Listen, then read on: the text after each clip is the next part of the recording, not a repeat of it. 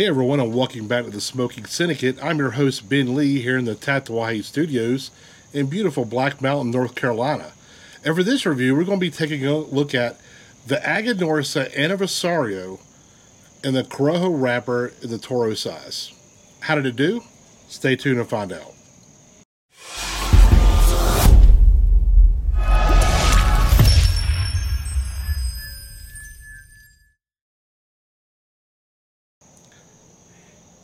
The Aganorsa Anniversario was originally released in 2013, and it was called the the Boheme Number 35 because at the time it was the 35th anniversary of the founding of at the time it was called Casa Fernandez, but originally it was called Tabac- Tabacalera Tropical, now called Aganorsa Leaf. Originally, what it was, and still true to this day, was a Corojo 99 wrapper with Nicaraguan binder and fillers, all grown by Aganorsa. And this cigar has now ca- came out also in a Maduro version, which released this year with this one as well. But today we're taking a look at the Corojo version. So let's take a look at the cigar. It's actually a really beautiful wrapper. As you can see, it's like a soft box press as well. But the wrapper looks really nice. Look at the cap there as well. Really nicely done. Real nice. And I, I really like the, the band on these. The white and silver really pop on this on this wrapper. Really nice looking. Really beautiful. But it, it's grown, or the uh, cigar is actually rolled in Agricola Ganadera uh, Norteña SA. Uh, price point is thirteen seventy five, and it is a six and a quarter by fifty two ring gauge. So let's go ahead and cut this and check the draw. I'm gonna do for a box press. I like the V cut, so that's what I'm gonna do. Check this thing out.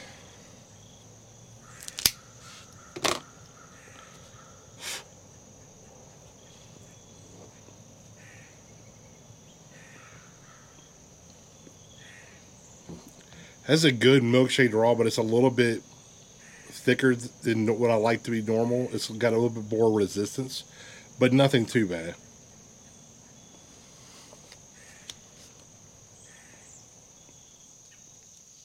When I get notes like that sweet tobacco note, some graham cracker and a cedar note down as well.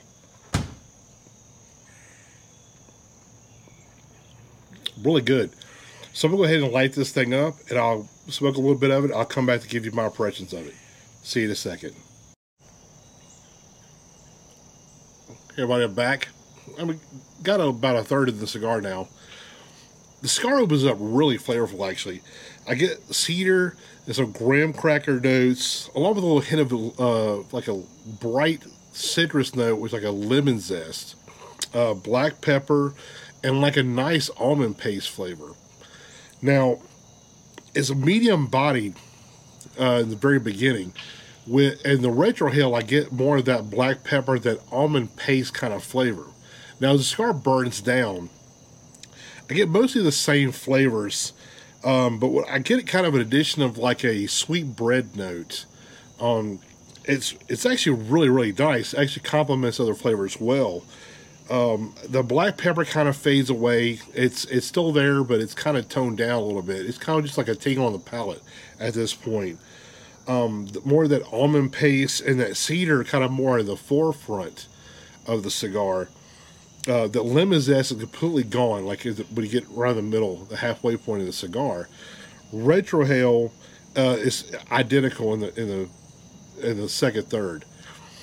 Um, still, to me, medium bodied and you know, in full and medium bodied flavor as well.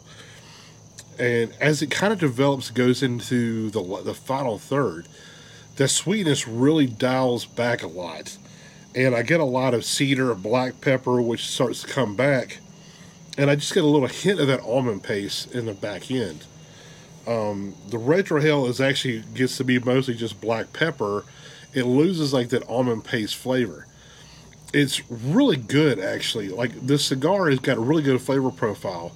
That that medium body to medium flavor, what has like the you know, the the nuttiness, the woodiness with a little bit of spice. It actually marries real well together. Um, it the cigar just has a nice smooth flavor profile that it while it doesn't have a lot of drastic changes, it does have just enough to make it interesting.